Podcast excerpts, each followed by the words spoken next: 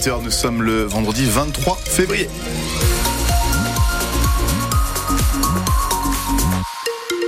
Bon d'accord, 8h01 petit peu en retard. C'est France Bleu qui vous accompagne sur les routes de Bretagne et du monde sur euh, la rocade rennaise en chaussée extérieure particulièrement sur le sud euh, de la rocade à partir de la porte de Saint-Nazaire et jusque la porte d'Angers 02 99 67 35 35 si vous êtes témoin d'incidents particuliers. Côté ciel, euh, du vent à nouveau mais beaucoup moins qu'hier avec de la pluie sous forme d'averse et quelques rayons de soleil dans l'après-midi.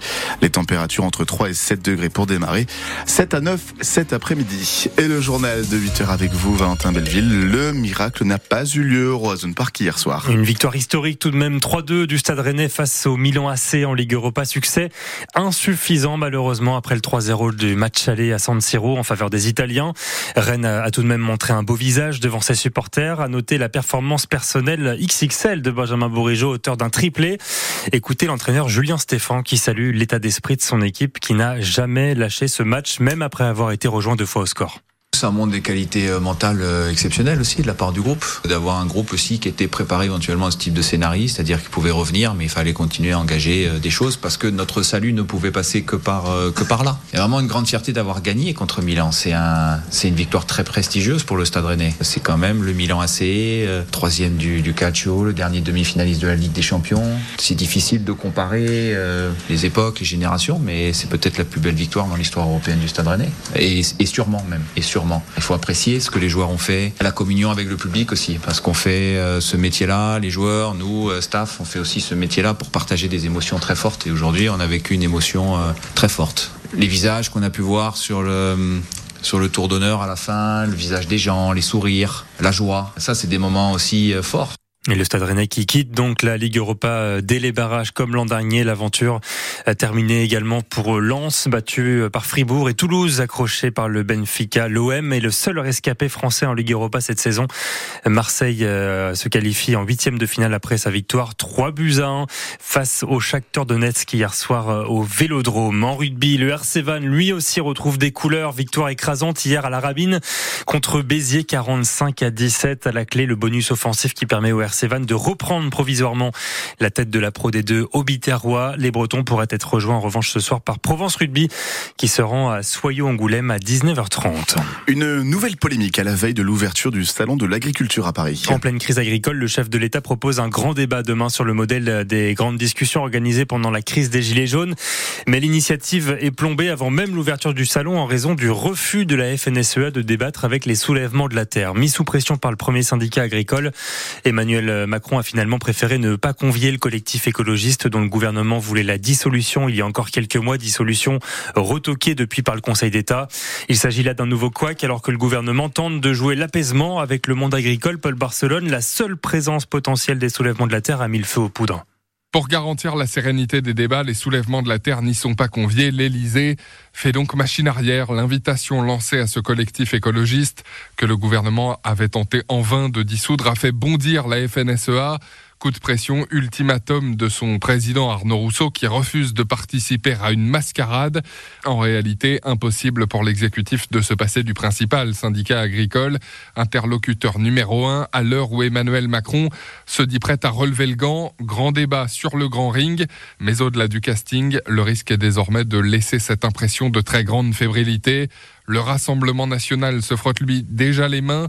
Décidément, Macron n'incarne rien d'autre que la confusion, le mépris et le désordre, dit Marine Le Pen sur le réseau X.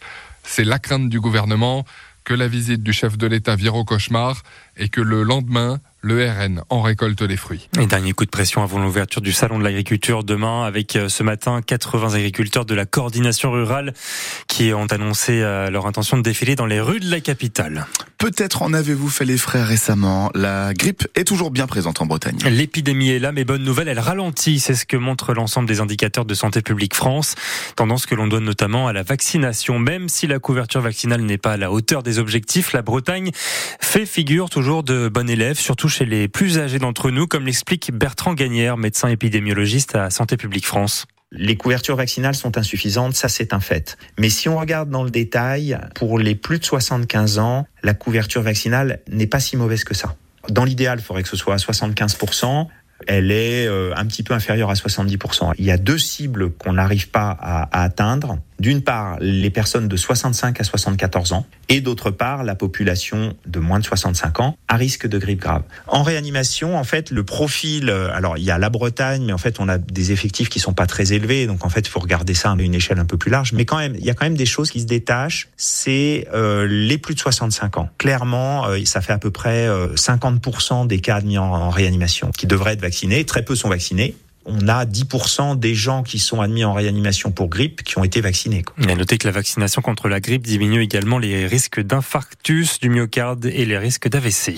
Un film breton pourrait remporter un César ce soir. Dans la catégorie court métrage été 96, un film loué par la critique tourné en baie de Morlaix dans les Côtes d'Armor.